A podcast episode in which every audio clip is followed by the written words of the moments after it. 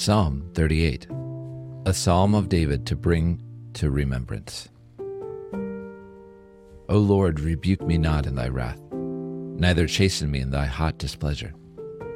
For thine arrows stick fast in me, and thy hand presseth me sore. There is no soundness in my flesh because of thine anger, neither is there any rest in my bones because of my sin. For mine iniquities are gone over mine head.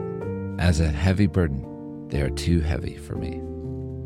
My wounds stink and are corrupt because of my foolishness. I am troubled. I am bowed down greatly. I go mourning all the day long. For my loins are filled with loathsome disease, and there is no soundness in my flesh. I am feeble and sore broken. I have roared by reason of the disquietness of my heart. Lord, all my desire is before thee, and my groaning is not hid from thee.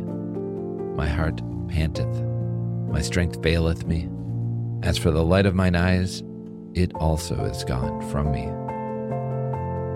My lovers and my friends stand aloof from my sword, and my kinsmen stand afar off.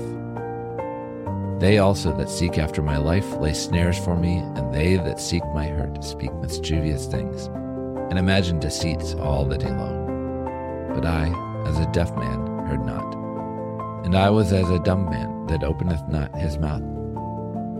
Thus I was as a man that heareth not, and in whose mouth there are no reproofs. For in thee, O Lord, do I hope. Thou wilt hear, O Lord my God. For I said, Hear me, lest otherwise they should rejoice over me when my foot slippeth.